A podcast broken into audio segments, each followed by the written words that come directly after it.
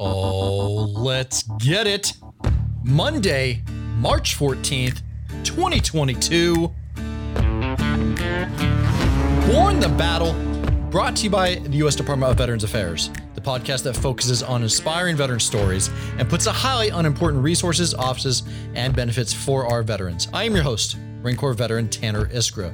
However, you listen to Borne the Battle, be on, on Apple Podcasts, Spotify, iTunes, iHeartRadio, Facebook, the player inside the blog on blogs.va.gov.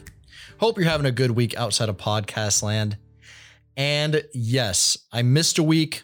Sorry about that, but I had too many doctor appointments and not enough time to get it in. And it was the first time in two and a half, three years. Uh, I think we had a pretty good run before I had to, I had to tap out for a week. So uh, appreciate you sticking with us.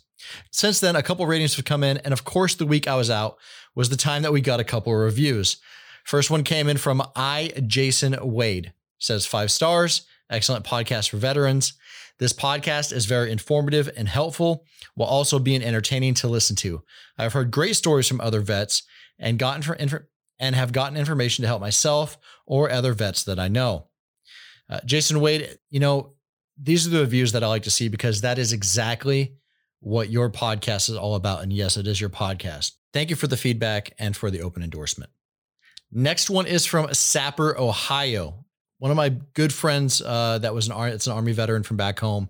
He was a sapper in the army. Always good things from sappers.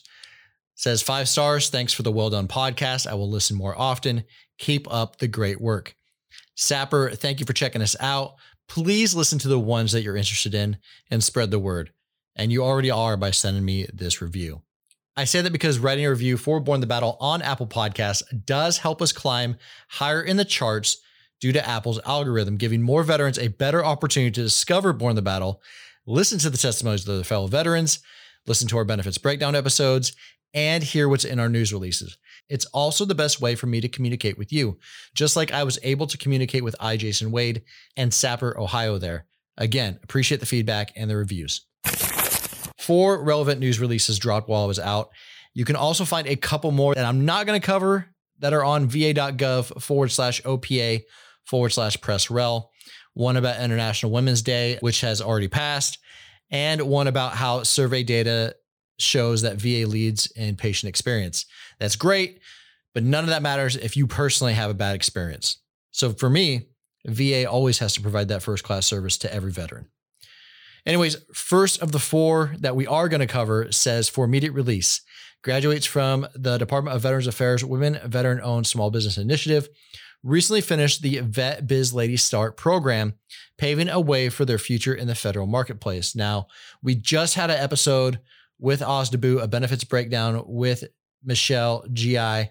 Uh, Gardner Ince. Uh, great episode, talked specifically about this initiative. She is the program director for the Women Veteran Owned small business initiative within OSDBU. I highly suggest you check that out because she talks all about this. The inaugural 14 week program, completed in early February, provided women transitioning out of the military tools and resources to manage and grow their small business in government contracting. So basically, if you want to work in the government sector, get some contracts. You ever seen War Dogs? That's what I'm talking about. Training modules and small group discussions were hosted by successful women mentors from the government and commercial sector. The initiative aims to bridge the gap between economic disparities by providing disadvantaged populations equal access to contracts. Vet Biz Ladies Start is a federally funded program and collaborates with the women business centers of the District Columbia, Maryland, and Virginia's Old Dominion University. Entrepreneurship programs are offered through each organization to assist women preparing for procurement. Now, this next one's pretty big. Check it out. It says the Department of Veterans Affairs intends to propose adding certain rare respiratory cancers to the list of presumed service connected disabilities in relation to military environmental exposure to particulate matter. VA determined through a focused review of scientific and medical evidence there is biological plausibility between airborne hazards, specifically particulate matter, and carcinogens of the respiratory tract, and that the unique circumstances of these rare cancers warrant a presumption of service connection. Based on these findings, VA Secretary is proposing a rule that will add presumptive service connection for several rare respiratory cancers for certain veterans. Now, these cancers are listed in the news release, but I'm not a doc, and I'm not going to pronounce 90% of these correctly. To look at the full list, check out this episode's blog on blogs.va.gov or go into show notes here on the podcast, and I'll have a link to the news release there. VA intends to focus its rule on the rare respiratory cancers above, you know, in the in the news release, in veterans who served any amount of time in the Southwest Asia Theater of Operations and other locations. VA will invite and consider public comments as part of this process. Once rulemaking is complete, VA will conduct outreach to impacted veterans and survivors to inform them of potential eligibility. Again, that one's huge. All right, next one says for immediate release, as part of the Department of Veterans Affairs and National Suicide Prevention efforts, VA is publishing an interim final rule on March 10th, so it's already published, 2022, implementing Section 201 of the Commander John Scott Hannon Veterans Mental Health Care Improvement Act, otherwise known as the Staff Sergeant Parker Gordon Fox Suicide Prevention Grant Program. Publishing this rule will specify grant eligibility criteria, application requirements, scoring criteria, and other elements necessary to implement this grant program. As the VA has stated in previous news releases that we've read, the Staff Sergeant Fox Suicide and Prevention Grant Program is a three year community based grant program that will provide financial assistance to eligible entities to provide or coordinate the provision of suicide prevention services for eligible individuals and their families. VA anticipates publishing a notice of funding opportunity in April with instructions on how to apply for a grant under the program. For more information on this, go to mentalhealth.va.gov forward slash SSG Fox hyphen grants. All right, last one says for immediate release, the Department of Veterans Affairs encourages veterans affected by inflammatory bowel diseases to access a new website that raises awareness of Crohn's disease and ulcer- ulcerative colitis. And I hope I said that right.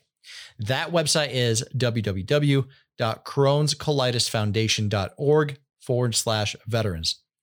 Veterans can use the site to get step by step instructions to access treatment and links to VA resources, connecting with online communities and peer to peer support to improve their quality of life.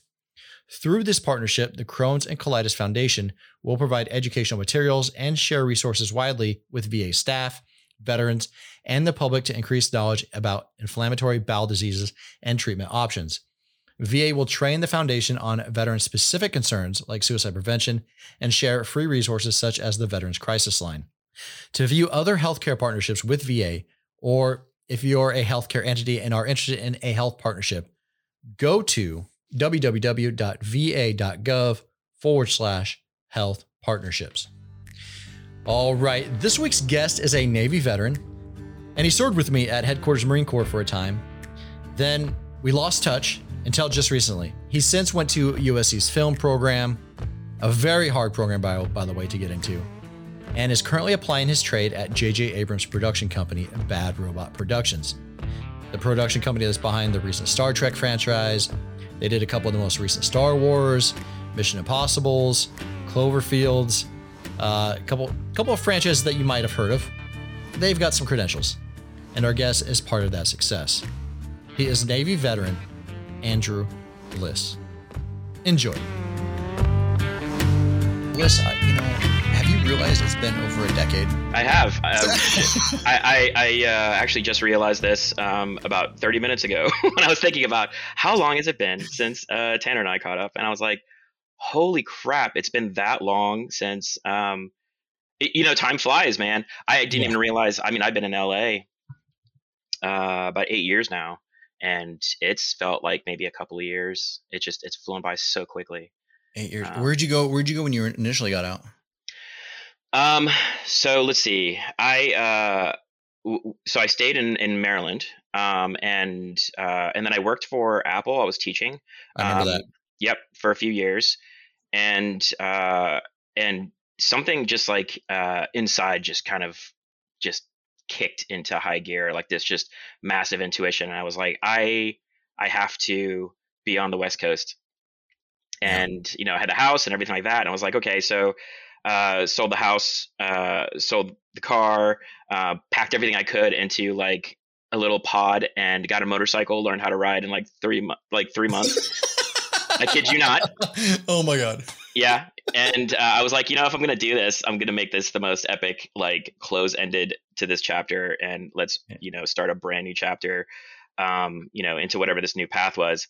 And uh, yeah, I learned how to ride in like three months, and then took that across the country over two weeks with uh, some friends.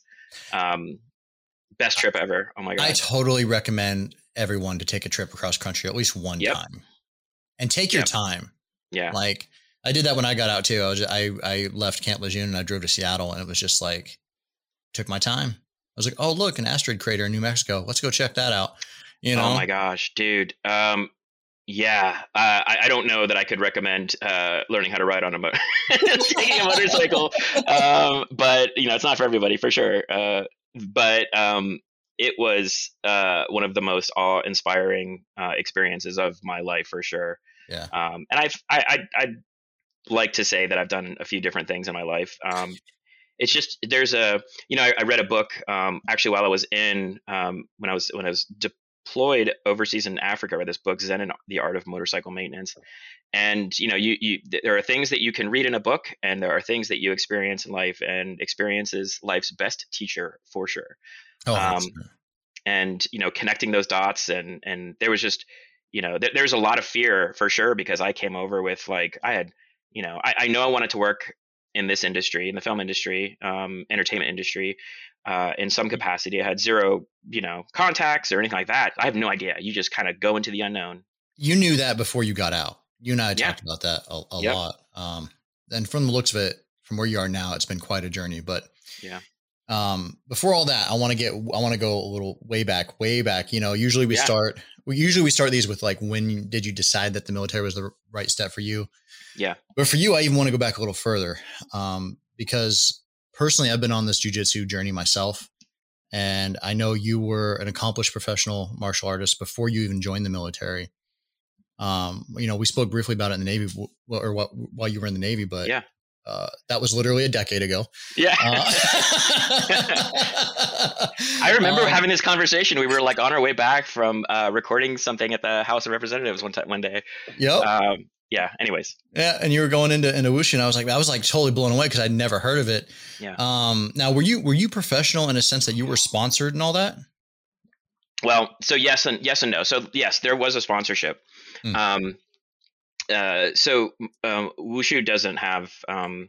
You know the legs that it did uh, that it does in in in China when I was uh when I was when I was going through trying to find um, you know a place to train and, and things like that. But even before that, like I had done martial arts. Um, let, let, me let me backtrack it. I've done I've done martial arts since I was like five years old. Um, yeah. You know, to some capacity, and most of it was just uh, a way I think for um, my parents to get me into something that would you know kind of help me feel uh, a little bit of that accomplishment um, and have something that I could take with me. And my I, neither one of them knew that I would take it as far as I did. Uh, I mean, I didn't even either. I that you know lots of points throughout that I, I was gonna quit. And you know, as a kid, you just you want to try different things or whatever. Yeah, yeah. Um, but I had I had gone through. I was one of the youngest black belts in uh, a style called Uechi-ryu Karate, which is like a, an Okinawan. Um, uh, like they call it like a hard style and like so I'd, I'd done that when I was like 14, 15.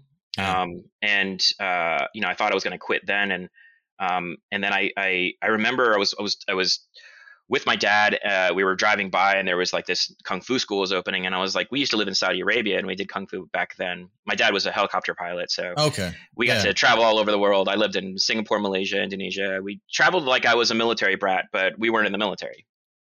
Just um, for DoD or uh, no, he was working for different companies that uh, you know that were uh, helicopter companies that would that would take him. Like, yeah, when we were in Saudi Arabia, it was he was flying basically um, from the smaller hospitals to the main hospital, the K I think is what it's called.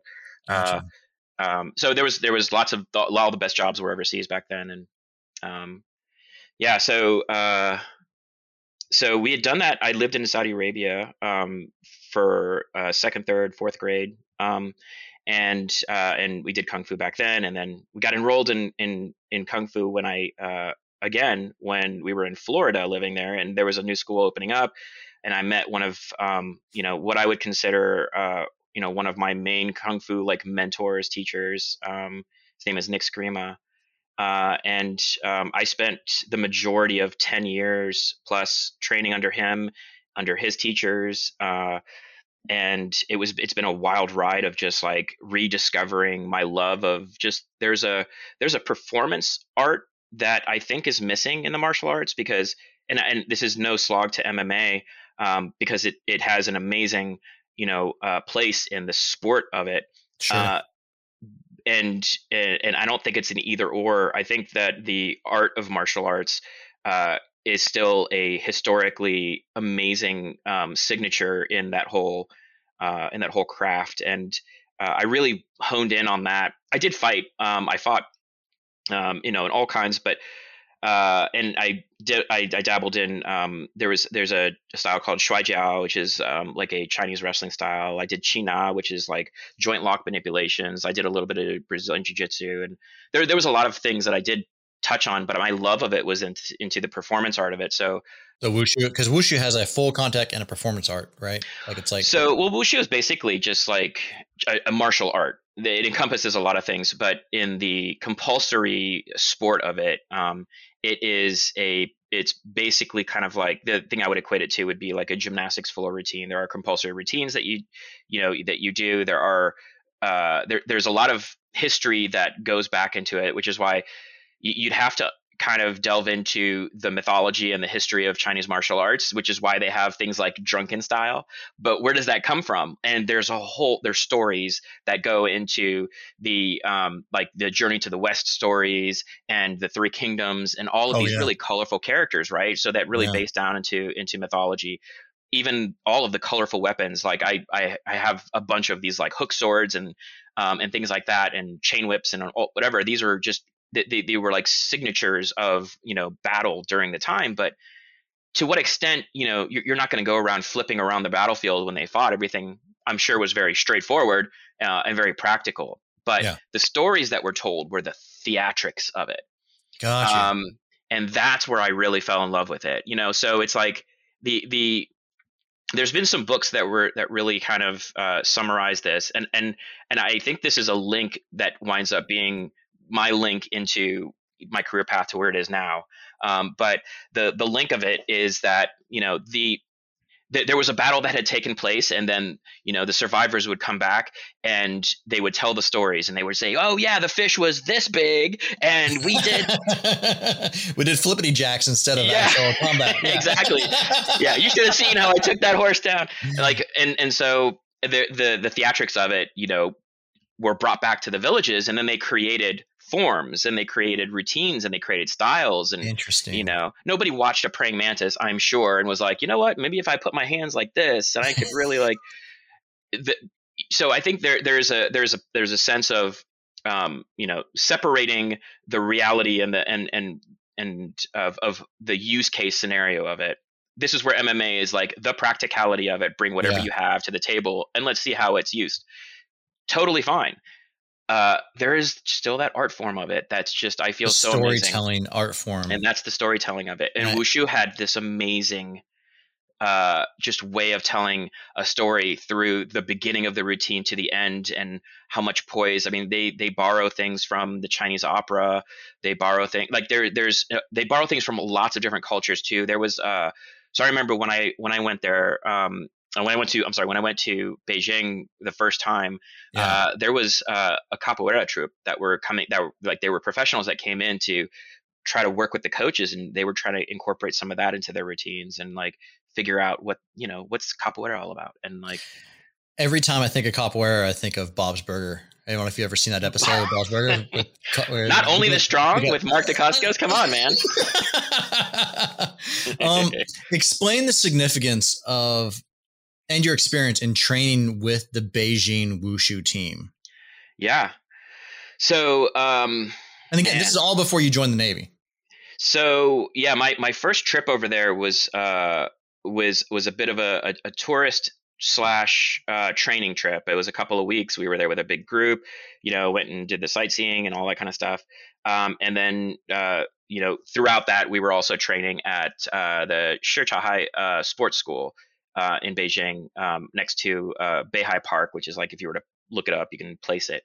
Um, and that's basically the predominant sports school that uh, the professional athletes that do taekwondo, that do uh, wushu, that do uh, gymnastics, and they, they all kind of train at this massive sports school. And one massive level is for wushu. And uh, the Beijing Wushu team is the preeminent wushu team in the world, and it was designed that way. Um, there's. Uh, there's also um, some huge competitors where like Hong Kong and Shanghai, they all kind of you know work together and, and train together. And one of the uh, you know preeminent legends uh, um, in the coaching arena is uh, a man named uh, Wu Bin, and he was known to be Jet Li's uh, coach mentor. Wow, he had a few, um, you know, but he was the one who basically took the Beijing wushu team to be nothing, and through science and through diet and through uh, muscular training, built them up to be the powerhouse that they are. Uh, that and um, you know, and kind of really escalated that into um, into the mainstream in China. Gotcha. Um, and and was able to incorporate the art and science of things. There's a whole I don't I, I can dive I can dive into sure. a lot of where that was into, but um, you know, there's also so there's there's uh, there's also sport um, fighting, and it's called Sanda or Sanshou, and that's basically um, it's like kickboxing with throws. Uh, some of them they fight on a raised platform, and you can punch, kick, and throw and off the platform. Uh, there's there's an, a guy who went into MMA. His name is Cung Le. I don't know if you remember him. I remember him. Yeah, yeah. Okay, he started in Sanshou. Okay. Yeah. yeah. Okay. Yeah, it sounds like it sounds like you dove deep into it when you were in it, man. Uh, mm-hmm. Deep. Uh, so again, like, like, like you said, there's a there's a practicality, and then there's the art form of it and the story. I I completely love the storytelling aspect of it myself. Um, as a gamer, Romance of the Three Kingdoms, heavily oh, yeah. heavily in on and and on that. Uh, if anybody has uh, never heard, you know that story, it's an amazing story. Yeah. Um, do you still train and mentor in wushu? Uh, currently, no. Um, okay. So there has been uh, my own inner rumblings and, and, talks of definitely going back into it. It's something you never leave for sure. Uh, sure. I, I I know myself, and what I tend to do is I tend to zone in on things, and then I get tunnel vision. and Absolutely. Uh, it's it was it's it, the, this industry. What well, actually, in the past couple of years, it's really allowed um, I, have allowed myself to uh, really think through what the future is going to be and what the next chapters are. And I think this is definitely a bookend chapter for a lot of people to start brand new things. And there are new technologies, there's new ways of thinking, and yeah, I think I think we're in the crux of some really like if we were to zoom out and and look back on this, you know, for 10 years, we're going to see that this was absolute historic moments, not just because of COVID and things, but I think for a lot of other things. But gotcha. um, so I, I definitely will go back to find my roots because I think, and I, and I really believe that there is an importance for all of us to um, to really find our authenticity, and it it pays for you to know where you came from and 100%. really uh, own it. Um, in that's something I, th- I think we can get into for sure. Like, but I, I think you know you can look at anything from like youtube creators and and you know all of the new ways of people that are coming out. Podcasts is a huge example right? Yeah. And uh and, and i think that that's a way to uh to really if you were to think back and find out who you are as a person you can um that's uh, that's a way for you to define what your career path um oh absolutely Absolutely. I, yeah, I think it's a you're it's a completely reflective time in history right now. Um, and you're talking about content creators, media, traditional media versus the new way you can get content out to, to consumers. Yeah, it's all changing. It's all changing. Yeah. Um, but you and I started in, in more of a legacy uh, yep. uh, content back in the day. Uh, you, uh, you, were a former broadcast journalist with the Navy. Mm-hmm. Um, where and when during your martial arts journey did you were you like, okay, yeah, Navy, Oh yeah, that's the next step in my journey. I know, right? Um, at what point did you know?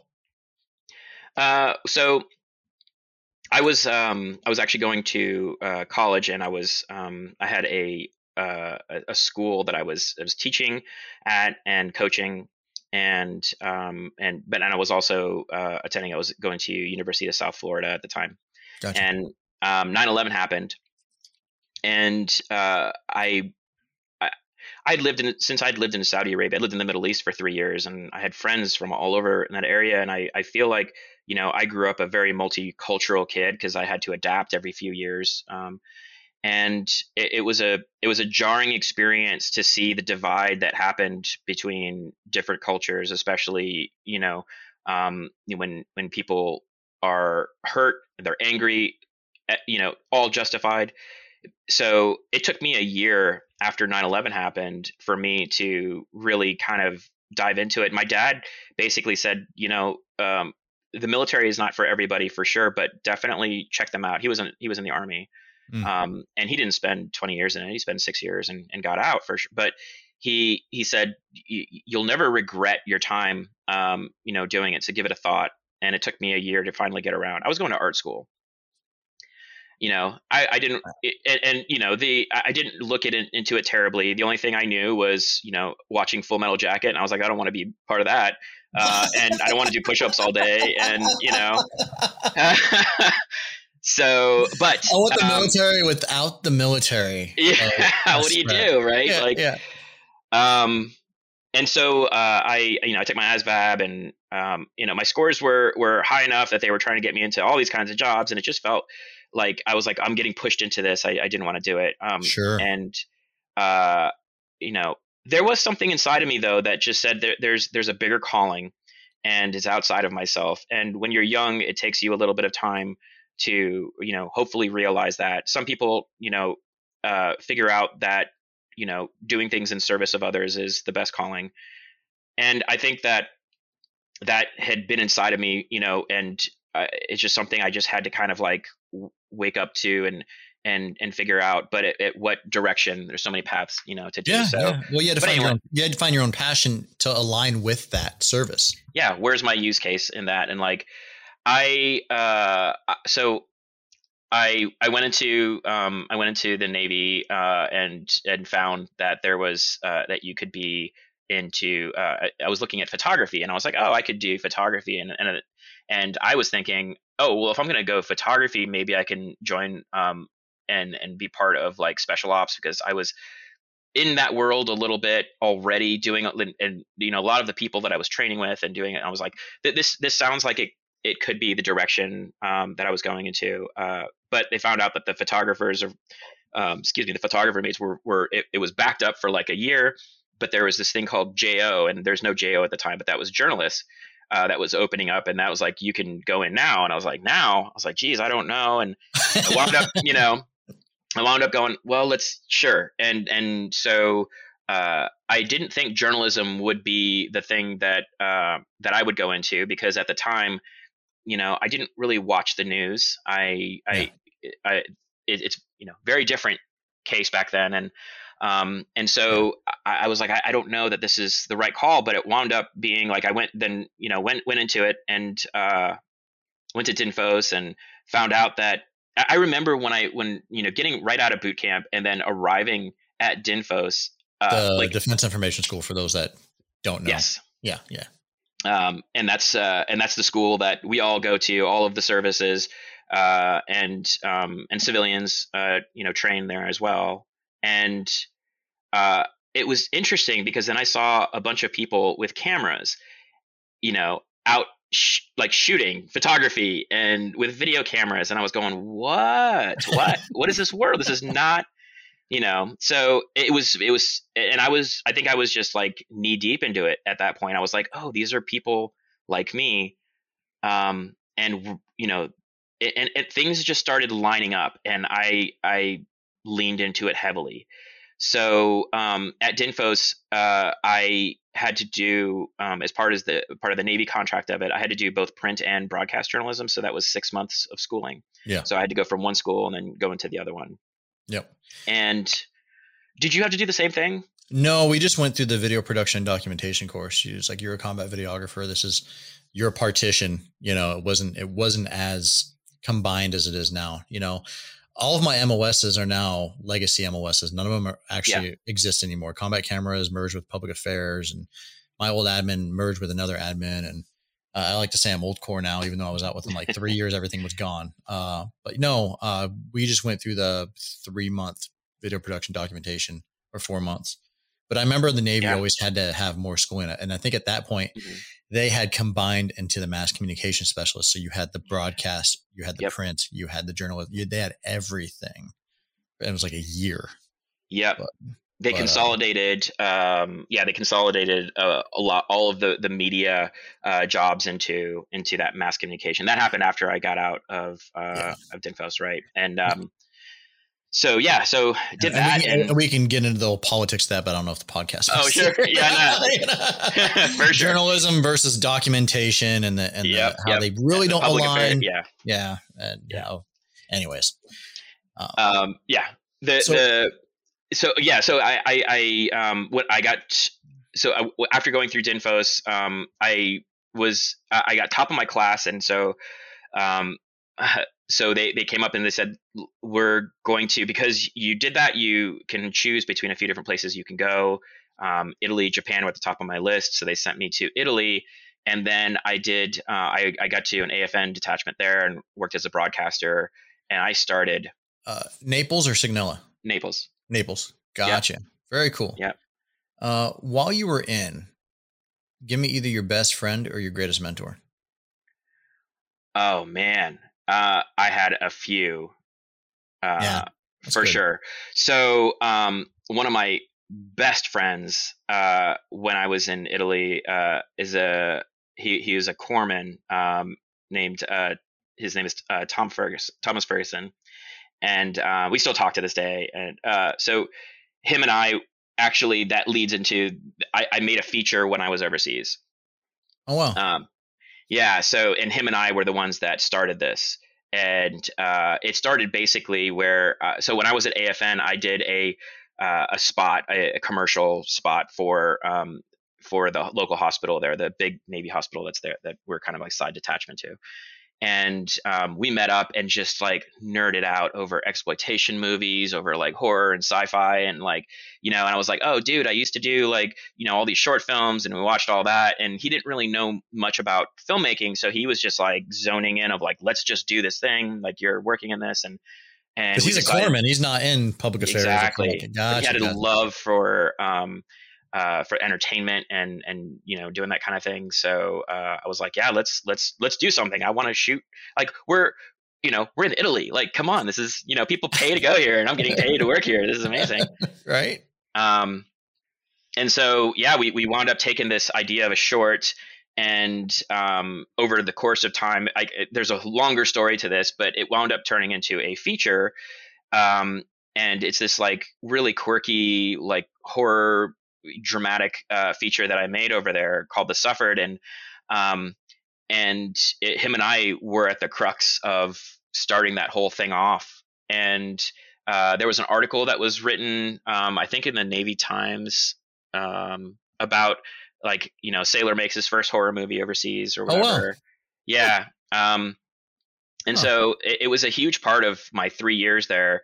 Um, and uh, my senior chief, who was the head of our detachment, Kevin Carson, is amazing. Um, my gosh, there was. I, it, it's dizzying because there's a lot of people that I really admired and looked up to. Uh, you know, whether they would be in the military or not, it's just there was there was a standard of of person that I just um, uh, you know, Attract. Like to be around. Yeah. Yeah. So, and I think that first enlistment, you always have like really strong bonds with the guys that you just came because you all just came in the military. You're all just kind of new. Yeah. And you know, if you click with somebody, you click with them. Uh, it seems like for life. You know, it's it's, Yeah. it's crazy. That's true. Um, was headquarters Marine Corps? Was that that was your last billet, right?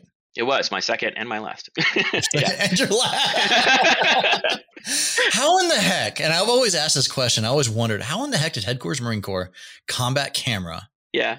end up with a Navy billet serving alongside That's a and- great question. right and Um, mentoring young Marines? Did you ever get an yeah. answer? Like, how did you end up with the Marine Corps? Yeah. So, um, ish. I got an answer. Like, uh, so I, I found out um, because you know, uh, nine months, a year and a half out, I was you know trying to um, you know talk to my detailer about uh, you know what possible you know positions would be open up would be good career paths uh, yeah. you know and, and and then there's a much bigger process as we all know to get into that and they try to place you where you're effective but also look at your history of you know yeah. and me being the weird quirky like made this horror movie also did spots for afn and stories and um, i was out in town doing all the stuff so i like i just immersed into uh, you know into my environment and uh, so there was a lot of talk of just like well you know maybe japan um, definitely go out you know usually you go out to sea after that which is what Yeah. my senior and my, and hilariously my, my senior chief was was saying like you need to go to a ship like go to a ship Eh, he- they really were pushing me to stay in because i was like i don't know maybe you know this is this is maybe where i'm most effective and then maybe i do this and there was a lot of talk about you know where where to next and they were really trying to you know push me looking further more into looking more for your military career than what you're that and and also just like I, I think they knew they, they just knew me in a, in a way of just saying like you, you know lean into this that you you have that there's there's certain things that I think you will you will personally benefit from but you just have to give it a chance you have to give it a shot. So Yeah. they were really pushing me to go out to sea maybe go into a flagship or something like that which is kind of what I was looking at. Yeah. Um, and um, and and so I was I was I was definitely giving that some serious thought. And then um, what there, there were also the other two thoughts were um, uh, and I forget what they were called. Is it defense? Um, is it Defense Info East and Defense Info West? I I have no idea. There were anyways. There were two. There were two. There were two billets that were open up for. Uh, I believe it's just for the Navy for basically a public affairs official to work in the literary yeah. uh, field with uh, or in with Hollywood. Um, oh, okay. Yeah, yeah, yeah. Like the the the yeah the ones that work with New York or L.A. and and Yeah. actually work with Hollywood as like advisement for films and television shows and stuff. Yeah. No, Mm-hmm. I, I I pick it up you're laying down. But you but you did end up at headquarters Marine Corps. That was a Yeah. that was a first class billet, right? It was like an E six billet or an E five billet. yeah, Uh, yeah. Yeah. Um, it's crazy. My buddy Nick, uh, he did the same thing in Iwakuni. He was with Oh. Marine. Yeah, he was with the Marines. It was like a, almost like a purple deployed combat camera unit, but in Iwakuni. It was just unique. So Yeah. you're you're like the second. Him and Nick, my buddy Nick, are like the only two that I've ever heard do something like that. It's just Yeah. unique. just unique. yeah. Speaking of that shop, um, the the entire dynamic was odd, to say Uh, the least. to say the very least. Uh, is that the reason that you decided that it was uh, Cut Punch Out? Um. Oh boy. we don't have to go into everything that that unit was or that shop was. Yeah, we we can. we can Uh, we, we can. Yeah, yeah, yeah. Um. But was it a factor? y- Um. I would say it. Uh, if I was on the line, it definitely was the factor that pushed me over for sure. Yeah, yeah, um, and uh, you know there there's when when I feel like I want to run, but I'm getting shackles put on me, and so I have to crawl. Uh, then I'm gonna like gnaw my way out. That's yeah. I mean, we can get. Just the, the there was there was leadership challenges for the younger Yeah. Marines there. Uh, that's all we got to say. But yeah. um, that was uh, what year EAS? It was 2011. oh God. It- Um, when did you get out? Was it 20 2010? yeah 20 january i think of uh of 2010 yeah Gotcha. Now I remember you were getting into film festivals at the time. Um, Yeah. You were doing some horror movie genre stuff. Um, matter of fact, you were the first person that ever showed me how to submit a film to a film festival with uh, without, a box dot yeah without a box.com. You remember that conversation? Yeah, You're like, yeah. yeah, do it. yeah yeah, yeah. Um, because I think you wanted me to submit like the birthday message or something. Um, and I, I just looked up right before this interview, and without a box is no more. yeah yeah How yeah do, how do you submit to film festivals now? Are there are there different ones? um you, you can submit directly to them i mean google is now pretty much you know done done a lot of that work uh I like the I, I did like the access of the film festivals through the portal that was without a box though. That was that was a that was a unique website. convenient and i Yeah. think there was probably a pro and a con to that um, because i think uh, you know there, there's a there's a bit of like localizing where you'd want to get your you know if you made a movie in like you know podunk somewhere and there was a film festival out there you could probably get to that but if you go through without a box there were there was there there could be some bottlenecking that would probably happen this is my a total guess Gotcha. um, and I think I think the the administration of it winds up being more than the execution. Gotcha. Um, gotcha. yeah. No, it, it was it was a great thought. It was a great way to get into film festivals. I, plus, the best film festival exposure you can do right now is YouTube. Like, yeah, yeah, and tag it, and there's you know nobody's going to tell you no. Like that's the that's you know, and we can get into that whole thing. do now, it. Tell me, tag it. What do you mean? So you put Well- you put your short on YouTube and you tag it into film. You tag film festivals. Sh- No, well, you so the idea of film festivals, right, Yeah. is a curated screening by people that believe that these are the movies that fit into their platform that should go within this. And, it- and sometimes it doesn't even have to do with how well the movie or the show was produced. It has to do with whether it fits into a certain time slot, right?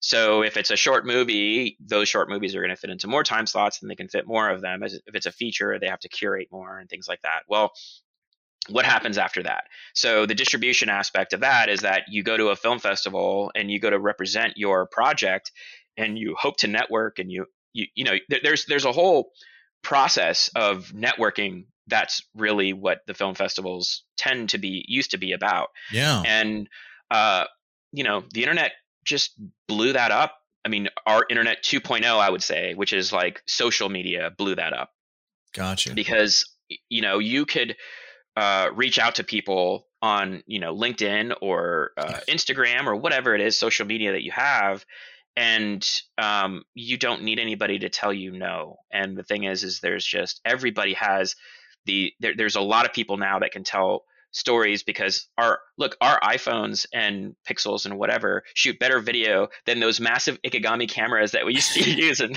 you, you know, what I mean? I mean, I, I just took a photo of my eyeball uh, with my with my new iPhone. I just got a new Mm. iPhone like a, week Yeah. ago. Yeah. and it was amazing. I was I was comparing it with the eyeball photo that I took with my Android because I blew my eye up in jujitsu and stuff, Oof. and I was like, take yeah, got a poke of the eye and it was all red and so, so I was like seeing like the you know how it was adjusting, and I was just like, man, this this new phone from just a, a camera from a, a Samsung two years ago. Yeah. this new iPhone is just incredible. It's yeah incredible. Yeah, and uh, so th- there was, um, and and I hate to, to jump back, but No, there do it. was, um, so there was a time before uh, when I was still in Maryland before I went to, uh, you know, as I was going, I need to be on the on the West Coast. Yeah. There was a time where I was kind of going, you know, I actually might want to.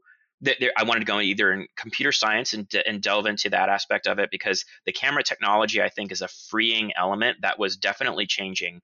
Like intelligent camera Yes. systems were a thing that I was starting to really, really get into, and I was I was thinking, oh man, maybe if I did computer science, um, maybe going to MIT's media program or something like that, that might have been the play and use my GI Bill. And a lot of this was to use my GI Bill in the in the fashion that we don't know like what happens after that. So. Um, I uh, I applied to both USC and um, and I applied uh, to Art Center out um, out here in California, and then um, I was uh, I- you know I got accepted into both, and I said, oh wow, this this might this might actually have to be the thing. I didn't find out about USC until I was like on my motorcycle and I got my last mail and I got the like acceptance letter. Uh, How'd you get had, the mail? How'd you get the mail on your motorcycle? so no, I was like literally packing the last Oh, thing okay. so I okay, so let, let me backtrack this. So I was um I, I I was uh I was packing all of my stuff and um, a week before I had basically put my notice in at Apple and said I'm doing this I've you know and and I committed to it before I even got my art center uh, acceptance wow. Wow. and then I got my art center acceptance and go okay great so there's actually I have a direction Mhm. and then um, as I was leaving and getting the last bit of my mail uh, and packing up my bike with all my camping stuff or whatever, I get this massive like package from USC saying you got accepted, and I was going, oh man, okay, well I have a couple weeks to think about this. Let me, you know, and uh, and and but either way, it was both like in this really you, You know had- you had a solidified mission. direction. Yeah, you had a solid direction that on the West Coast you had Yeah. something for you on the other side. Yeah, yeah. Incredible. Um, so, So- tell, so so tell me, how did you go from working independently, freelancing, uh, hustling? Uh, again, I'm I'm assuming you had other jobs at the time to doing productions for BuzzFeed. I saw the um Yeah. the the preview of the NASCAR episode for Squ- Squad Wars because Yeah. um you know, it was on YouTube Red, but it caught my eye because again, I was, you know, I was in NASCAR productions for a bit and Yeah, uh, yeah. I edited a couple K&N races at Irwindale Speedway.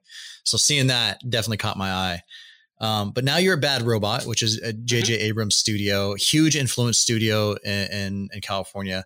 A studio that's produced major TV shows like Lost, Fringe, Westworld. Um, I also followed Revolution back in the day, loved it. Uh, film franchises like you know Star Wars, Cloverfield. I mean, Cloverfield for you had to be had been a trip. Uh, Mission Impossible. Uh, saw that they're getting into Doctor Seuss and some DC films. Um, how did you go from freelancing, independent stuff, school, to Bad Robot? Uh, so It's big, man. Congratulations. Yeah, um, thank you. Uh, so when when I was in film school um, at SC, you know that our our our number one thing, uh, the thing that I noticed, similarly in the way that the first time I stepped foot on, at Dinfos, when everybody was like, you know, with cameras and things like that at USC, the first thing everybody did was like, "Hey, I'm so and so. Like, what do you do?" I had never seen any like like aggressively everybody was kind of like we all want to get to know each other Yeah. very quickly. And it you know i think there was a little bit of there, there's a massive camaraderie there um, within the school. Uh, it's a very very hard school to get into. It's harder to get into usc's film program than it is to get into like harvard. Like the numbers are ridiculous. I don't know why I think it. I, I feel like, man, open it up to everybody. We all have a story to tell. We can all be trained. You know, it's like, Absolutely. but that's a whole other thing. Um, so uh yeah so uh, as i was going through school man i was i was doing 21 credits i was uh sh- i was shooting stuff on the side we all had to like we were just tired for like three years um and uh i i was like I, i'm gonna i'm gonna dive into uh you know my love of sci-fi and horror and video Yeah. games and all the nerd stuff that goes back to when i was like a baby Yeah. um my uh you know my, my mom was like miss pac-man champion of indonesia uh basically like when she was a kid yeah and Well- so like i have the nerd aspect from like from that and my my dad being a huge huge influence on like on sci-fi and and and that whole aspect and movies and anyway. and and that's where we connected too. All that Yeah. all that nerd culture stuff. Absolutely. Oh yeah, yeah. Um, so I I said, you know, I'm gonna teach myself, um, which I was doing for a while, but I was uh, doing you know visual effects and editing and writing and directing and blah blah blah. So I just wanted to kind of dive into all of that, and I, that's where the freelancing bit uh, came in. So I did some music videos. Um, I uh, I, dir- I directed, edited, and did visual effects for uh, for a few of them, um, and I did some uh, some visual effects for some other like mini series types of uh, of things that um, really got me experience in just like the production outside of school system, which you know is obviously where you want to be doing. So, um, and I also learned a lot about. Th- there was a couple of classes that I had taken my last couple of semesters that we were delving into the future of the entertainment industry and how to um, you know put together pitch decks uh, and figure out you know how the marketing of things were and that really i think is going to be the ultimate payoff for me is the exposure to uh, opening up that door in my head um, of where that goes and the, like the business side of it. well, there's the business side of it, but and, and we'll we'll dive into this I, I think in a little bit, but like uh, there's there's the side of it of going like everybody come you know that you you can come into this industry from all walks of life. Like you don't need you know uh, to go to college and go through the, in fact it's probably better that you don't. It's probably better that you come from a place that people haven't really heard of that you are have a unique perspective that other people don't know because when you come out to LA you, in your uniqueness and your individuality you know you want to hold on to that. It's very easy as we all do. Like if I go to another place outside of LA you get sucked into that culture and the thing is is if the hub of the culture of where everybody's writing all the stories all comes from here then all the stories are going to be the same right? Yeah, yeah. so you know it, and it's not necessarily the case that we all you know reach out to everybody in la to tell stories. So there's just a craft and a business that is solidified out here um, to that. So uh, you know I, I think that like there's there's a lot of that influence goes into you know thinking about what your career path winds up being and so i try to do everything i and i still do so when I way back in the day when I was in Florida, I worked for um, when we had video rental houses. I worked for a warehouse that basically sold mass amounts of video um, tapes and DVDs to startups, basically like that weren't Blockbuster or Hollywood Video, that were like mom and pop video stores. Gotcha. So I started from that level and doing things from like sell through and figuring all that out. And when I got out here, I said, you know, I, I I, could figure out to try to get into a certain aspect of the film industry that would make sense. And I feel like starting from the end, like maybe not distribution, but out here it's post production Yeah. and working my way backwards um, Okay. into development. Gotcha. And so that has I felt has just been it's it's always a learning experience and it also it helps guide you know I think the ultimate direction of where it is that I want to start um, you know telling the next uh, or, or going to the next chapter of my uh, of my experience in my life. And um, the the way to get into uh, where I got to there's no clear path. Like I, I freelanced, I networked with a lot of people, and I say network in a very loose scenario because I think the term networking is uh, very cold and it's not Yeah. personal, right? At least Yeah. that's the way that I translate it. So I hate to use the, the word, but you know, we're out here meeting people, and we're we're out here trying to uh, you know trying to meet people that are either like-minded or we know we want to work together well, and it, th- there's a lot of it's like dating on a massive scale. Yeah, like you're all just trying to find people that you really can just like, you know, like gel link with and make something special with. yeah. And um and so uh and so when I was freelancing, you know, I got to meet a lot of different people and I got to experience lots of different things and I have friends from my freelancing gigs that I'm still friends with today, like for sure. Um and then the bad robot thing came about in a really weird way. So I wound up um because I was reaching out and I'm cold emailing to lots of ev- everybody, like from different. I just wanted to, you know, it's the same. You, you, I do that. You never know. It's a needle in a haystack kind of Yeah, thing. Um, And I had an email um, from Bad Robot. I think it was like uh, there was like an internship um, position that was available or something. So uh, I went into that um, when I was still in school. I went to their internship thing, did an interview, and then you know got passed. Uh, and I was like, okay, well that's not going to happen. So I kept going on with my life, did my thing, you know, kept working in the industry, and that's when I went and worked at uh, at BuzzFeed. So I worked in post production, um, and then uh, was a coordinator. So I started coordinating on that level, and then um, I also did a show for Vice. Uh, and coordinate on that level. And then when I was there, I was uh, I, I reached out to um, to a few different uh, a few different companies, and they had all I'd all had really really good meetings with them, including Bad Robot. And uh, then there was just that situation where it's like, man, I I love, I'm a huge fan of Bad Robot as a culture. Yeah.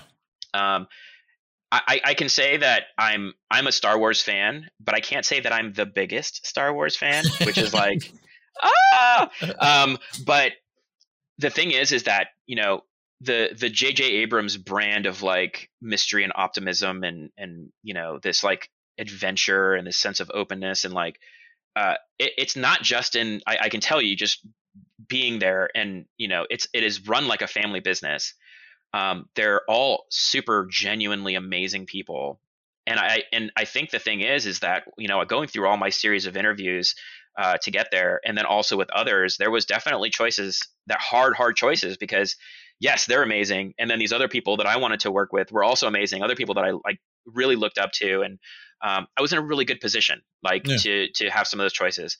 Can't tell you how i got there. Like it's just a matter of like you either you got to dive in and you have to kind of like uh, you know figure it out because everybody does in a different way.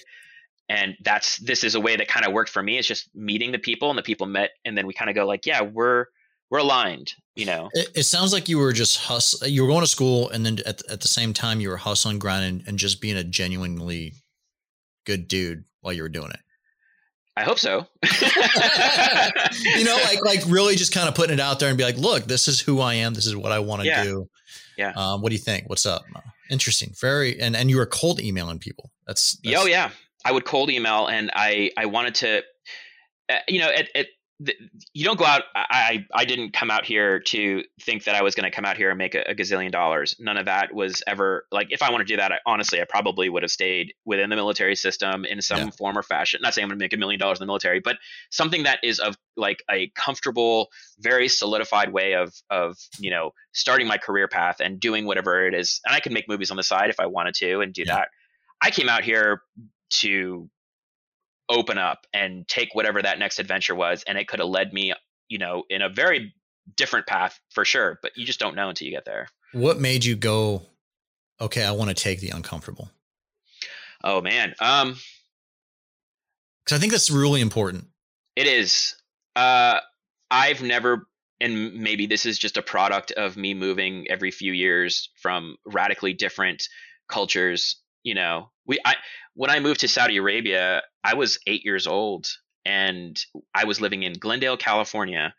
Um, and my dad uh, comes back home and he says we're moving to saudi arabia. And i was like saudi arabia? Is that a desert? Am i going to be living like in the desert? Like I mean, and i you know i'm eight years old. I remember distinctly that i was saying oh my gosh i'm going to be like camels like that's all I knew. Like I didn't, I had no idea. And Alibaba, Aladdin. yeah, I didn't yeah, yeah. know. Like I had no idea. Um, and uh, and and you know, obviously living in in the Middle East uh, during those times, uh, and and getting to meet some really amazing people. Uh, yeah and I don't know, like th- th- that experience changed, but yeah. that's that's every three. It happened like every three years or so. Like so, so adventure was kind of in your family, you know, taking that next. Oh yeah, taking, my taking, my dad. Taking, and yeah. I think, but I think in a primal way, like guys aren't, or no, guys, people aren't meant to be comfortable. In general, you know, uh, comfort never really. It, you don't grow from comfort. From comfort, no, you know, you no.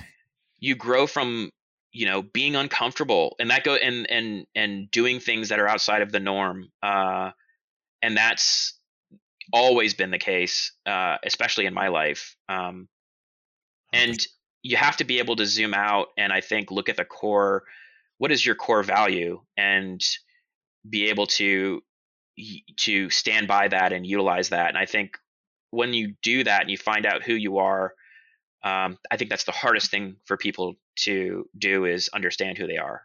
Um, and when you do, then that I think is when you go forward and just kill it. Hundred percent. Couldn't have said it better. Um, what's your role on most projects with Bad Robot? What do you what do you do there at Bad Robot? Um, so when I was uh, when I first got there, I was in a capacity, a very technical capacity. Um, there was uh, it, it's it's it's interesting because I have a role there. Um, you know, so technically there's I have some coordinator roles. I also help um, coordinate and manage our uh, vendors relationship um, with a lot of the backend stuff. Like with the we have uh, a couple of theaters there. Um, and projection systems, and I work with these with these guys. So there's there's a largely technical role that uh, that I have there. And um, when when I first got there, it was a matter of utilizing um, what I knew about the system, learning their system, and then streamlining it. So over the course of a few years, as we were, and I didn't know we were like uh, Star Wars when we were doing Rise. Um, that was there, there was a big uh, time that I could help revamp our system so that it was streamlined, hopefully like next generation, and uh, you know, and know that there were going to be some kinks that we were going to work through. But the overall thing was that there's this growing level of um, of where we're going to go to next. And I I'm very proud of the work that we did there. We we basically utilized a um, a whole KVM system that allowed us to uh, network computers so that you could be in an editorial room and uh, be able to work on a machine that wasn't in the room because those machines were all linked up through fiber optics and SDI cables and things like that. We had 5.1 mixing rooms. So if we brought in new editors and things like that, we could just assign them to rooms as long as there was a fiber connection. Yeah. I worked with some really, really great people um, uh, to do a lot of that. And that was just a, that was a huge, huge setup. Uh, so I did, I did a lot of that. Um, I was also on set um, when we would do reshoots, um, which was amazing. Really really important part of the the IT work that that is is that you get to learn the entire building. You get to learn yeah, the yeah. entire process, and then you can kind of show your talents and and and at the same time know that the technical part of it helps you show the talent of your artistic side if you do it right. I had a buddy, yeah. Brett, he started out in IT at NASCAR. Now he's a freelance producer doing amazing things, but he started out in that NASCAR building doing the IT work, doing, and, and he just knew the system so well. He was able to be more efficient than anybody else. It's great.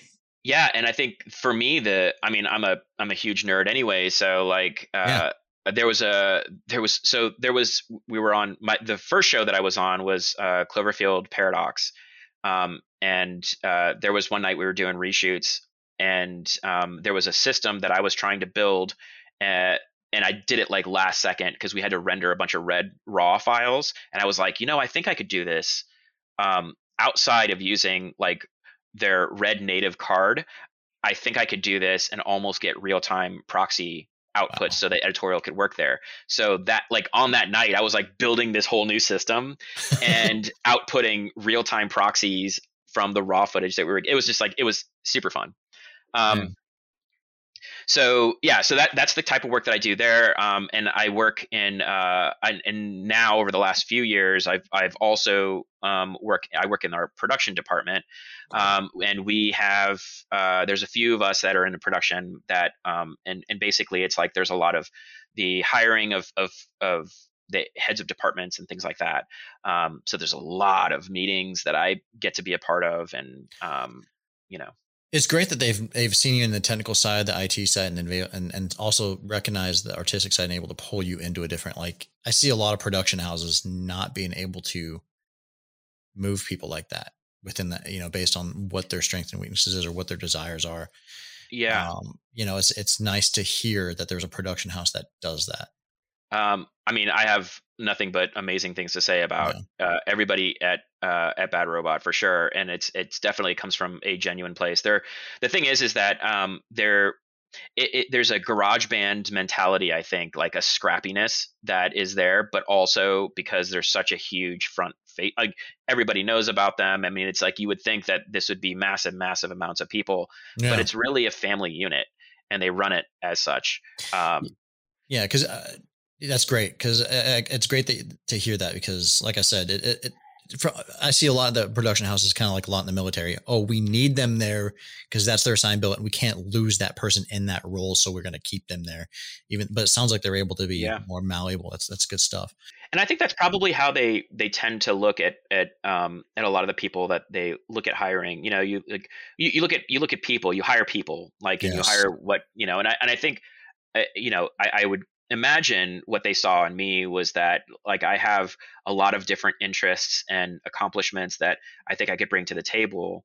You know, I've also done some, you know, visual effects shots and things like that when we've needed to in a scrap and oh, that's great. Um, yeah, so like it, it, it's it's definitely a lot of a lot of that I think that wound up taking me to it. Now the thing is, is that you know I, I would feel that anybody that you know is listening would go and and try to find what their unique capabilities are and figure out where it is they they fit. I have gotten a lot of questions of like, okay, so how did you get into there? And then you know you want you they try to mimic the process of getting to that point. It's like no no no. You, you, look, if I were to do this now, like if I were to to say that I'm living in in somewhere and I need to redo this now, we're in a radically different age. Yeah. There my whole path would have been different. Yeah. You know. So what principles would you would you say you still need to have in order to get to where you need to be or where um, you want to be? So the thing that I if, think is if gonna, not if not the right if not the certain path. Uh, the thing that's carried me has been insatiable curiosity about everything. Um, that is the thing that uh, I hope never dies within myself. Like I hope I'm not 90 years old going like, ah, the metaverse. NFTs, I don't know. I'm just. I, I, like my VCR, you know. my VCR. Hey, I, I, love my VCR. I've got. I still have it. Um, yeah, uh, but no, I think insatiable curiosity and the courage to pursue it is is that should be the the thing that everybody you know if if they're if they want to be outside of a system that you know everybody's got their motivations for doing the things that they do and it's just you know what's your call to action and and that's what it is i think absolutely yeah 100%. Um, so a decade out of out of the Navy, decade out Yeah. of service, you've gotten to this point. What do you want to accomplish in the in the future? What um what goals do you still have in this industry? Oh man, I don't even feel like I. I feel like I'm just starting. Like Yeah. to be honest, Yeah. and that's um, especially now um, because there was a. Uh, so a, a few friends of mine. uh, We'll talk about crypto because I think this is where it ties in. Okay.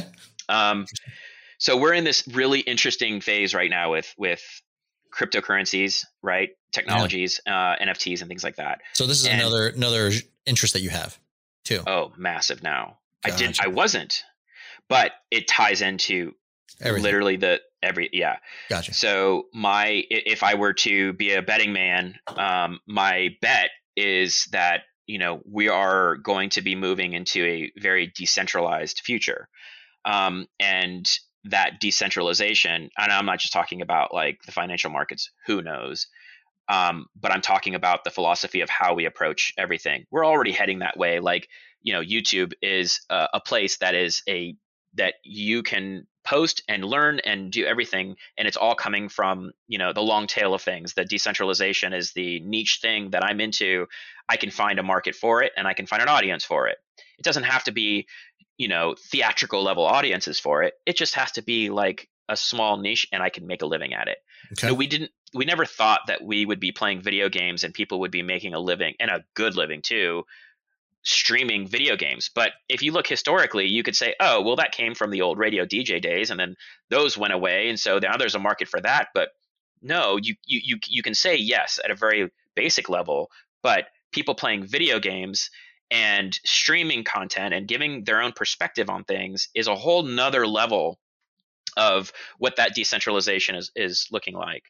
Um, and the so the the way that cryptocurrency is like kind of played into it for me and i would just say crypto just because um, it it stands for this thing like you know the pandemic happened and i think you know we all started working from home we're all figuring out what this new future is going to look like you know there's also like there's people either going back to work there's people like hybridizing things where they're working at home and they're working at work and the 40 hour work week is kind of getting explored in different ways and we're all Yeah. just trying to figure that kind of stuff out so um that's happening and then and i didn't really get into crypto until um until the pandemic uh hit because there that was the change agent that i think was kind of needed to happen in order for that to because i've my, my friends have been talking to me about it for a bit Oh, my wife has been talking about it 10 years ago. And I was like, and Oh. she was in college, like Yeah.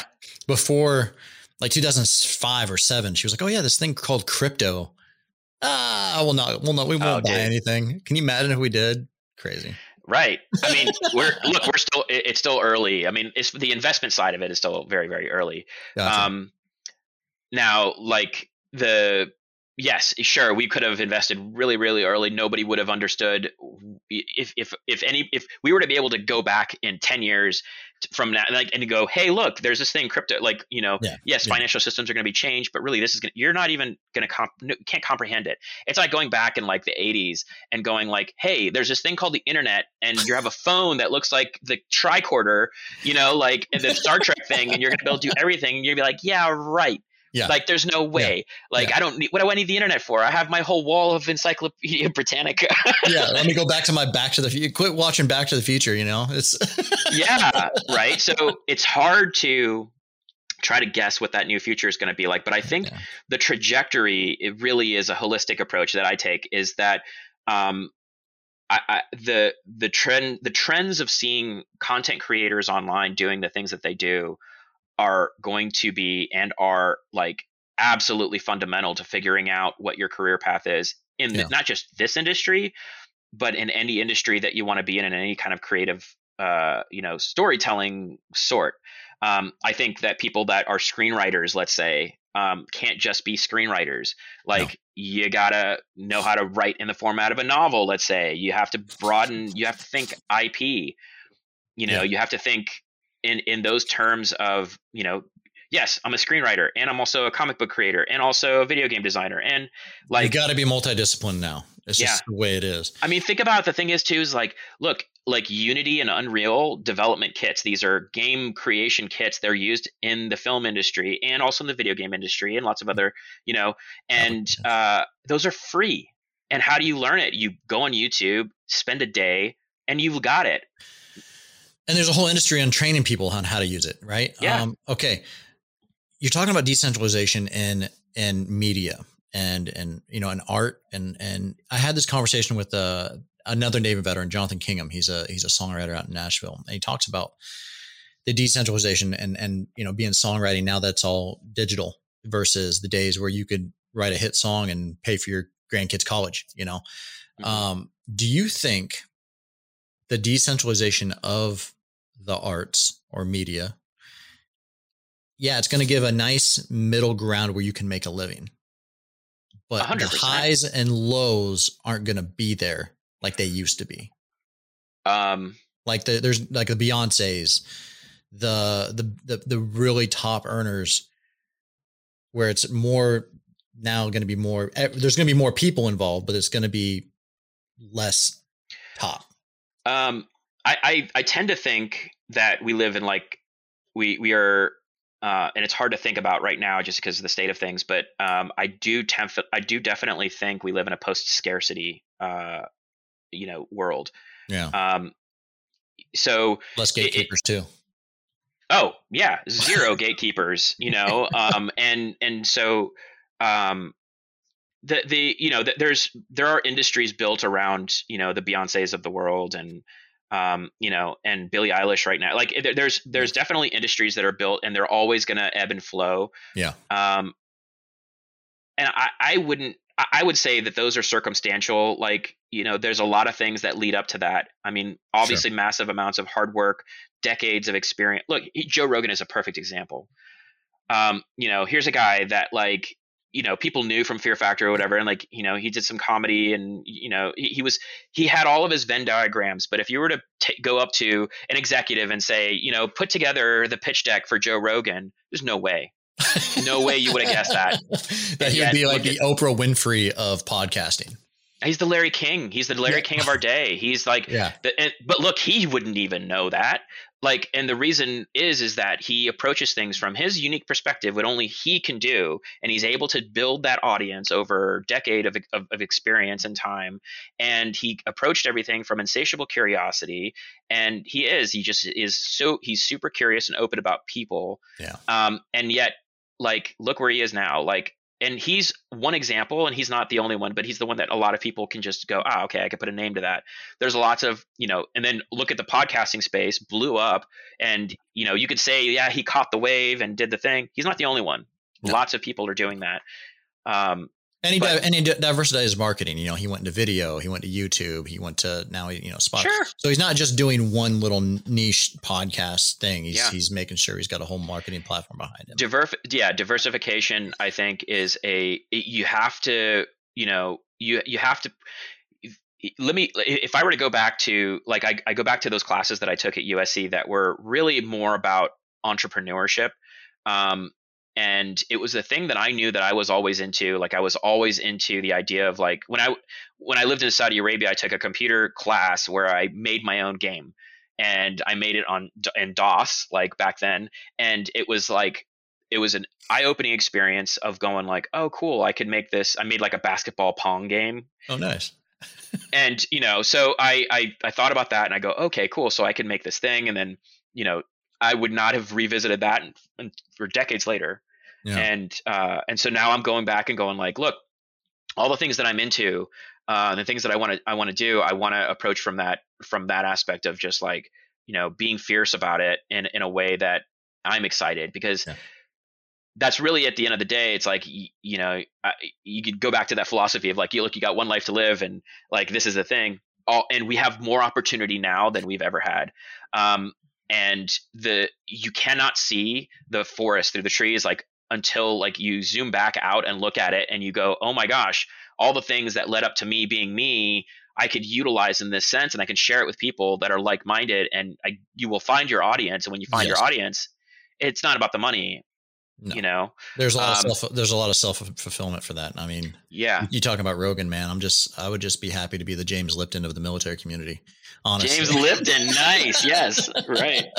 How amazing. Um, so yeah. where do you? So again, uh, real yeah. quick, so, crypto. Where do you want to? Where do you? Where do you want to? What, what um, do you still so have? NFTs and smart contracts are uh, a really great model that we're all on the very ground level of figuring out. And I think you know, in this industry, you could look at NFTs as a sort of way um, their uh, NFTs are like just a little bit of like a backstory. Non fungible tokens that basically allows uh, metadata to be attached to uh, digital property that would allow it to be tracked on a certain way that you could make smart contracts on. You could, and a smart contract would be, how about this?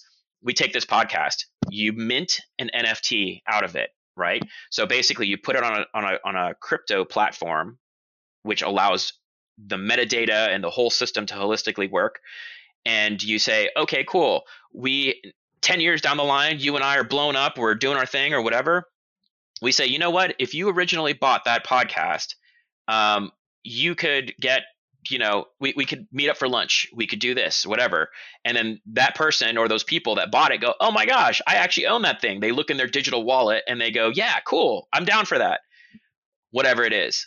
And that's tracked so that's kind of where we're figuring out what those are. Now I say you and I like as if anybody's going to want to sit down and have lunch with us uh, ten years from now. But hey, you regardless, never you, never know. Never know. Um, that metadata is it like uh like what we would do when we caption a file in Bridge or something, or is it? Oh yeah, yeah. like on a huge. No, no, no. You're right. On a huge. On, yeah. So think about it. It's it's metadata on steroids in a way that is securely tracked, and uh, the monetization of it is huge they're trying to figure out right now the collector space in NFTs.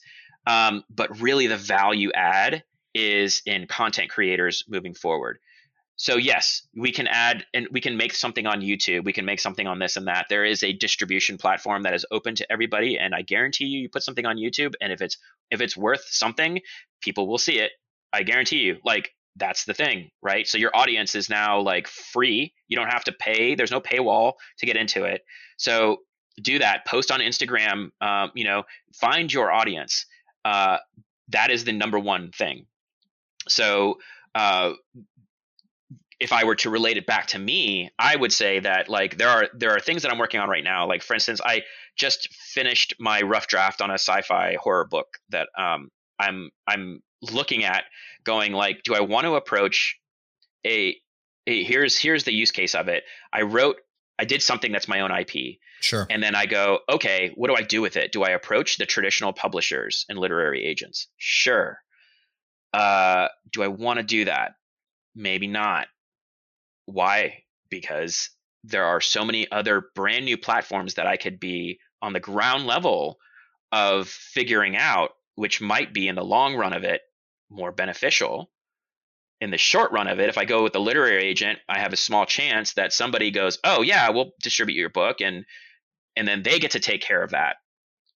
I kind of want to be part of the new part of figuring that out. It would have been awesome to be on the on the ground level of you know being a YouTube creator or something and yeah. making content. It would have been on the ground, you know that. So ground that's kind of where I Amazon when they were doing the sure self publishing. Yep. Yeah. So I think that there's it's the merging of the technology and the creative that I think that is really fascinating for me. Um, you know, and again, I, I, go and I approach that with insatiable curiosity, and uh, you know, I have very little fear of the unknown. Um, and uh, and so I think that just finding those things out and just you know just digging through it and, and cracking open that door and seeing what that new thing is it'll never go wrong you know approach it smartly like i wouldn't like take all of my money and just go like this is it that's a bet dogecoin hundred thousand dollars. hey, look, people that invested in Doge, I invested in Dogecoin when it was seven cents, and it blew up to like you know, and yeah, yeah. there's Shiba Coin now. It's a it's a ridiculous like crypto is in a in a crazy place right now for sure. The volatility is expected. The we, we won't get into the financial side of it because that's it's a whole thing. Yeah, that, that's a whole nother podcast. Uh, oh yeah, and everybody's trying to predict it. It's hilarious. I watch all these people. They're like, I I knew this was going to happen, and then when the ten other things that they said were going to happen didn't happen, it's like nobody can predict what's happening. Yeah, that's fine. But zoom out and look at it. Another per, another um, person I love uh, to listen to and follow is uh, Gary Vaynerchuk.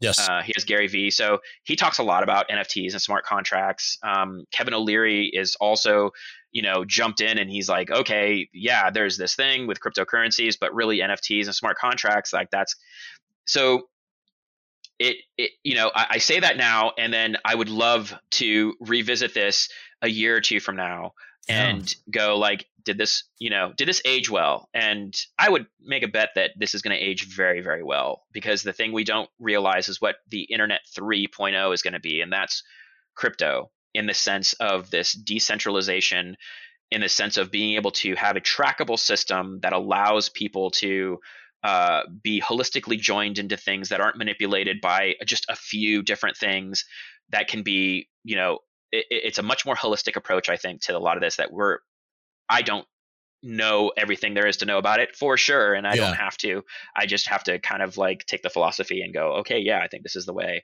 um, I'm excited about more diversified storytelling. I'm excited for more people from different walks of life being able to tell their story. I would love to see, you know, movies or short films or books or even like novellas or graphic novels or whatever it is, games designed by, you know, people from all over the world of, of a one or two person team. I would play that. I would watch that. So much passion and it goes into stuff like that. So and much passion there is there are distribution avenues for it and now with the smart contracts and nfts of things um, they will be able to be compensated in a way that um, i think is sustainable for the foreseeable future uh, for sure Gotcha. We need to yeah. we need to dive into more of that, you and me. I hope that's uh, not too heady because no, it is very heady. Like I, I, I personally haven't dug into it, and if I've, and of course I've been like everybody else. I've been I've, I've heard the word NFT. I've seen yeah. crypto and going, oh, that's interesting. I have, you know, from a journalistic sense, I have seen the centralization yeah. try to pull it back to being a more centralized thing, and that that fight that there is that between decentralization and the centralized community, that part to me right now is fascinating. Hasn't it hasn't seen that fight, and I'm wondering who's going to win before I jump in. You know that, but that's just that's just me. Um, but hearing you talk about it, man, it's it's it's definitely uh, you've obviously have been tracking a lot more than I have. Uh, you've been you've been inspired more than in, into the decentralization.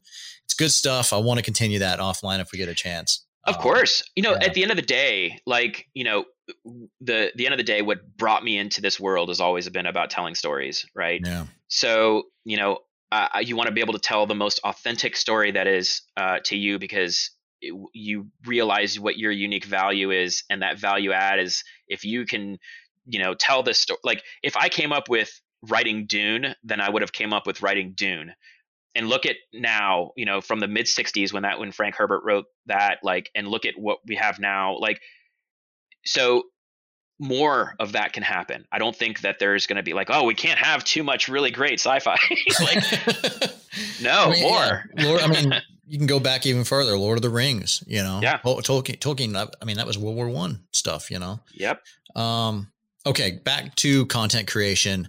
Yeah. When you have the freedom to go and work on a role within a project, what is your favorite role to fill? Because you have fulfilled many different roles in many different projects. Yeah. Um, I uh, so writing. Interesting. Um, yeah, yeah. Writing has been um, the the thing that I've been uh, very obsessed about. Um, I used to uh, you know, not very long ago, I was going, I need to write the screenplay because I want to try to get this thing made, and I got to look for funding, and and it just wound up being like, yeah, I could do this, but all the all the stories that I wanted to tell were like, I, I could not help myself thinking of the dollar signs that it would take, or the you know, the the the the manpower to like get it all so I go, you know what? I need to free write. I need to like think of this and in this way. So like the novella, the you know the episodic could be done in the writing stages, and I'll figure out what that is if I need to visualize it in a but way. you wanted to get the arc out there. I needed to get my world building and my stories and my characters, and I think that you know which is crazy because at the end of the day, like no matter what we create in the future, uh, writing like the most basic thing of putting a pen or pencil to paper and world building and and coming up with something from nothing that is that that is the gestation point of anything yeah. right? Yeah. and so uh, video games movies uh it all started with a story. Exactly. Yeah. Yep yep uh, and and so writing has been um, my uh, the the thing that I, I used to go in and out of because it was just like it was the daunting process. I didn't know where I wanted to do like, and the last few years it's been it's been nonstop for that. Um, so writing, uh, and then you know spending my time just learning all of the new cool. Like I'm learning Unreal right now, the Unreal oh, wow. Engine, yeah. uh, which is phenomenal. Real time rendering, being able to do like CG and would not have to wait like a week for a shot to render, you know, like and then and oh, it's off by a frame, you know, yeah, having to re-render it. oh man, yeah. Um, is horror, alien, sci-fi, the unexplained? It still sounds like it's your favorite genre. Oh yeah. Uh, what are you researching right now in that genre? So, uh, the the book that I have um, that that I that I did is has a lot of the basis in underground military bases and the conspiracies around that, like the Phil Schneiders and the you know Dulce and whatever. Um, yeah.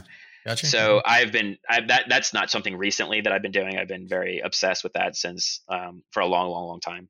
Well, it's, and, and it's it, it, harkens back to your military background and some of the things, and not I mean not the fact that you, you don't you've been you haven't been to Area 51 or anything, but it's just the fact that I have.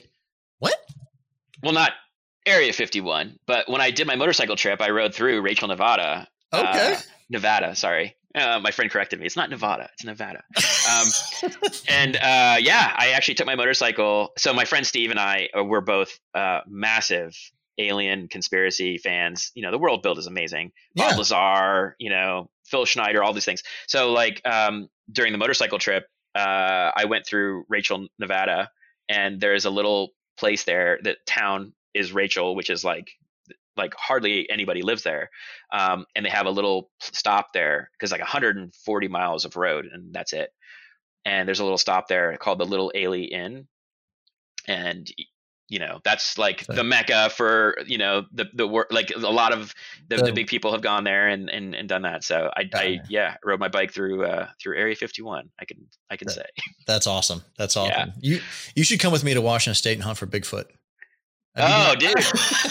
you know, I, I, live in the Pacific Northwest. On that, you know, I got acreage out there in the in the, oh. national rainforest. Uh, anything to get me back there, I'm down. Ah, um, let's do it. I'm totally down. All right. You, um, should, you, should, also link up with Jennifer Marshall. Do you know Jennifer out there? She was my Halloween episode back in 2020, and that's a good episode if you're listening to this. Uh, it's in the archives. Uh, Okay. We, t- we talked about all this kind of stuff because she's not only an actress, but she's also a private investigator and she explores all this kind of stuff on her show Mysteries Decoded on CW. She's all and she's been on a few episodes of, of Borne the Battle. Um, and actually, uh, she's also a Navy veteran. So um, oh, she's fantastic. out there. She's out there in your neck of the woods. You should definitely. Yeah, I would love to. Yeah. I, so it, this is how much of a nerd I am. So when I was when I was freelancing, I was on a Vice show, and we were working in, in these uh, offices that shared with other productions. So I'm walking by, and um, there was uh, I hearing out of one of the editorial bays like, uh, you know, when ancient alien theorists believe. And I'm like, wait, somebody watching Ancient Aliens? And I was like, and I stopped and I kind of like knocked on the door. And then, you know, the guy, one of the editors looks out and they're working on like one of the episodes. I was like, no way, are you guys editing Ancient Aliens? you totally marked out. You totally marked out. That's awesome. totally. Yeah. And my, my supervisor, he was like, man, you nerd. you know, like you gotta know, we don't understand. But when you have a passion for that kind of stuff, you just sometimes you just gotta let it yeah. out. Um, yeah, yeah. Speaking of the of the veteran community, uh, speaking of Jennifer and stuff, uh, in the film and television industry, did you get involved in VME, Veterans and Media and Entertainment? Gotcha. Or any of the VSOs out there? Mm-hmm. Jennifer said it helped her find that tribe and supported during her initial military trans- transition. Did you experience the same thing? Um, yeah. So, uh, so I, I initially hooked up with VME for a few different things, um, and yeah, they're very helpful. Uh, the community's great. Um, I did uh, I, I, did a, a couple of workshops. I, am sorry, I did a workshop. Yeah, I did a couple of workshops for them um, uh, last year. uh, you know, talking about my experience and things too, just to kind of give back a little bit. Oh, cool. Um, and uh, you know, initially when I was getting going, they helped out with a couple of, uh, you know, they had a couple of like, hey, this executive from whatever uh, would meet with a, you know, bunch of people. So I went to a few of those, and um, it was, you know, it, it was great to uh, any chance to get to meet people, meet veterans that are going into it, and, and things like that has been it was was really good. Um, and you would recommend uh, doing stuff like that when you're out there, like. Oh yeah, I, all of it, any and Yeah. all of it. Like if if you like, you know, there- there there's yeah, the the recommendation comes from like you know you utilize your local community for sure. Um, you don't have to come out to LA. Um, you know, if you if if you want to work on the big fancy projects, sure, like then come out to LA and and you know get that going. Just it's a it, you know it's a very very small tight knit community for sure. Like that's it's just that's how it is. Like every community, I think, is kind of like that. Yeah. Um, and uh, you know, but I, I think that if you don't have a uh, veterans and media and entertainment, you know, in your area that you could utilize, then you know, start one, start a meetup, start a thing. Find you have to find your local community. Like that's me and Paul, there was a guy uh, I, I, that was in the military, Paul Porter. Him and I were like the Charlotte chapter. It was just for like for a couple for about a year. It was just like just us in Charlotte, you know, like we're the Yeah. Charlotte chapter. Definitely. Um, and then we we we got involved in like the Charlotte uh, film film scene. But yeah, oh it- great, yeah. So VME is definitely you know absolute. I, it's good that you recommend that you get Absolutely. network and and and and just meet Yeah. people. Um, Yeah, yeah. There's also like you know places. uh, So uh, you know we work with Mission Continues as well. Um, you know they've been awesome. Uh, so it, it it may not be necessarily that you that you work in like if if, if there are veteran related uh, you know organizations that you could uh, link up with. It doesn't necessarily have to be in entertainment and media. You know, you approach it from a standpoint like, look, we all ha- we all love stories, we all love movies, and this is why the industry is the way it is. Like, we all love to watch, yeah. so we're all fans. At the end of the day, you just you find your community and you start you know linking up with at that point. You'd be surprised. Interesting. Very good. Very good. Yeah. Um, is there a veteran in the veteran community or a veteran nonprofit that you've worked with or whom you've had an experience with that you'd like to mention? Um, there, there's a friend of mine who was doing great work, uh, and he works in this industry. I met up with him, um, a guy named Tony Bari, um, prior Marine, and he he does really really great work in the documentary field. Uh, and so um, I met up with him when he was still um, over at Fox, and uh, you know, early days when I was freelancing and doing his thing and, and, and doing doing my thing, and he was uh, teaching a um, a thing for uh, you know editorial and Adobe Premiere and things like that. Um, and I remember that I, I came in with all of my toys basically like i had my laptop and my like editorial th- you know like like we do yeah. and, oh yeah. All uh, your gear. All your gear. Yep, yep. And um, you know, and he he, he kind of like he kind of pinpointed me out a little bit. So he was like, "Oh man, like he he's, he's a nerd too." And he he you know, and then when I met him, I uh I saw that there was um like some of the documentary work that he did. Like he did this this really moving uh documentary work that he I, I'm not sure what he's doing now, but um he did one um on uh in from uh, Southeast Asia um, and um, and some of the the issues that they were dealing with when it came to uh, going h- how they dealt with a um, not a hurricane um, but like there was a Tsunami? A, tsunami the experience that they had over there and how how they were all and it was such a personal it was such a personal story um, and uh, it, it was fascinating because like I don't recall that he he he did media work I think in the Marine Corps, but he like yeah he he did what he did outside and and what he's doing now Was so beyond what he was doing in the military. yeah yeah Gotcha. Very good. yeah. Very So good. he's he's a he's a great dude. Um, but like there there's man, yeah there's there's definitely like a a, a lot of people, um, you know that. It, here's the weird part. Like I know a few veterans. Um, actually, uh, there's a couple that you know. One of them is out here. Um, do you remember Tony Which Tony? Ortiz? Jeez. Why is that something? Yeah. Jeez. He left right before I got there at, at Oh, did he? yeah, he Okay. I think I might have seen him for like a week. Oh, okay. So there was a transition. Okay, Yeah. okay. Uh, yeah. Anyways, he's he's out here. Okay. Um, yeah, yeah. Doing his thing. Uh, yeah, he's he's um he's doing music. Um, uh, he's also doing like engineering on the on the live end, and he's got his own studio and everything like that. Yeah, Very cool. Very cool. yeah.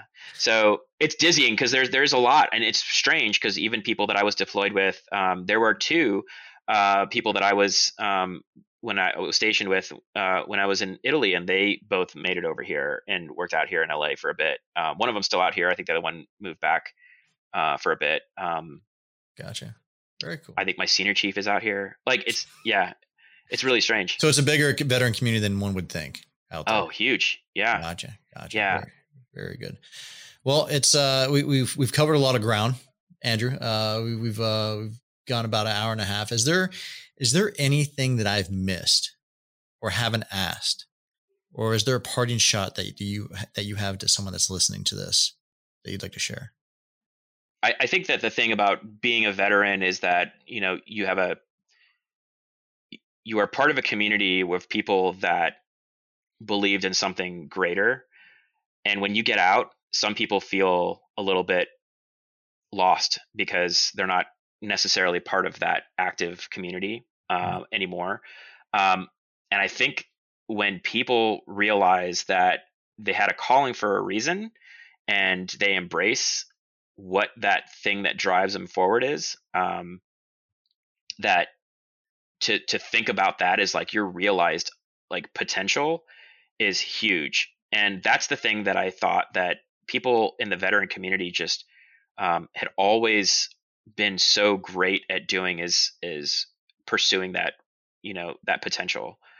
Uh, and i think that that's that is the number one thing that I always I think till the day I die will always be if I were to like be on a loudspeaker is you know find who you are and fulfill that potential.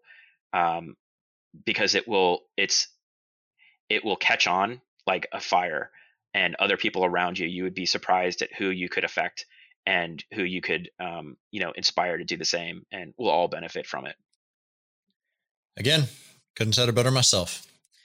Well, um, let's link up after this. Let's look for uh, let's look for some Bigfoot and uh, yeah let me for know, let sure. know, man. Uh, appreciate you, and we are out. Have a good one. you too dude Ever hear the one about the frog? Put a frog in a pot of boiling water and it'll jump right out. Here's my resume. But put a frog in a pot of cool water and slowly heat it up, and that frog will boil. It's a lie. But as a metaphor for us and all that we go through as veterans, Any real world experience. it's a story that rings true. We make excuses for how we feel. We push everything down. We tell ourselves the lie that it's easier to stay in that boiling water, to disconnect. And some days, maybe, it is. But you've never been interested in easy. Reaching out is hard. Do it anyway. You're not alone. You've got this. You are not a frog. Find resources at va.gov/reach.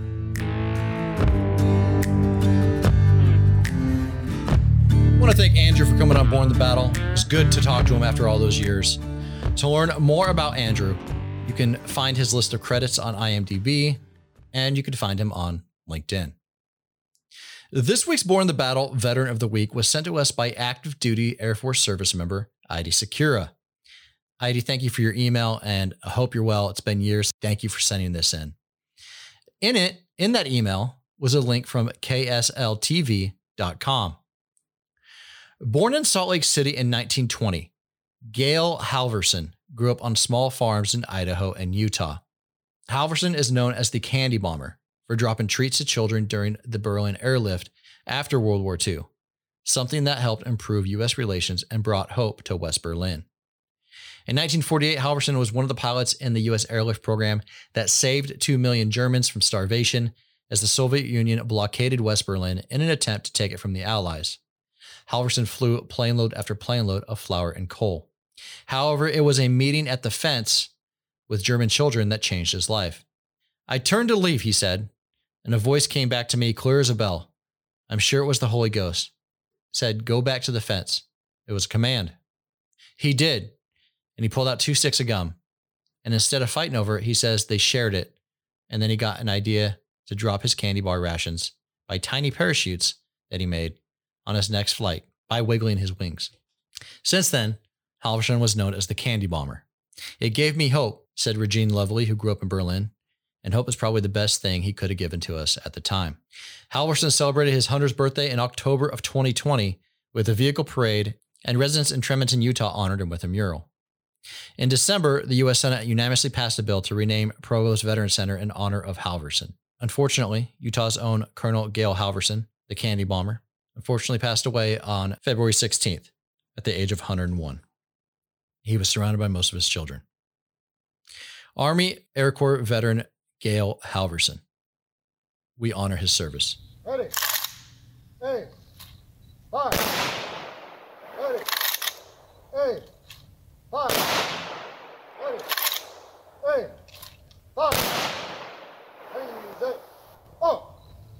That's it for this week's episode. If you yourself would like to nominate a future Borne the Battle Veteran of the Week so we can all learn their story, you can. Just send an email to podcast at va.gov, just like Heidi did. Include a short write up and let us know why you'd like to see him or her as the Borne the Battle Veteran of the Week. And if you like this podcast episode, hit the subscribe button. We're on iTunes, Spotify, Google Podcasts, iHeartRadio, Facebook, pretty much any podcatching app known to phone, computer, tablet, or man. For more stories on veterans and veteran benefits, check out our website, blogs.va.gov, and follow the VA on social media Facebook, Instagram, Twitter, YouTube, Rally Point, LinkedIn, DEPT Vet Affairs, U.S. Department of Veterans Affairs. No matter the social media, can always find us with that blue check mark.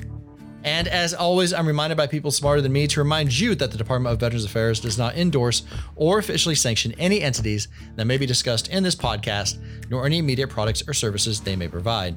I say that because the song you're hearing now is called Machine Gunner, which is courtesy of the nonprofit Operation Song and was written by Marine veteran Mark Milkilhenny, Nashville songwriter Jason Seaver, and Michael Duncan. Have a great day.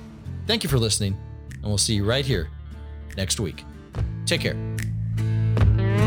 We gotta get 'em one way or the other. Machine gunner. Firefight, bullets fly, day and night rain. Simplify, do or die, another campaign. My desk is a rock where the drug lords cut up millions. My pen is a 7.62 round that'll cut 'em down in an instant.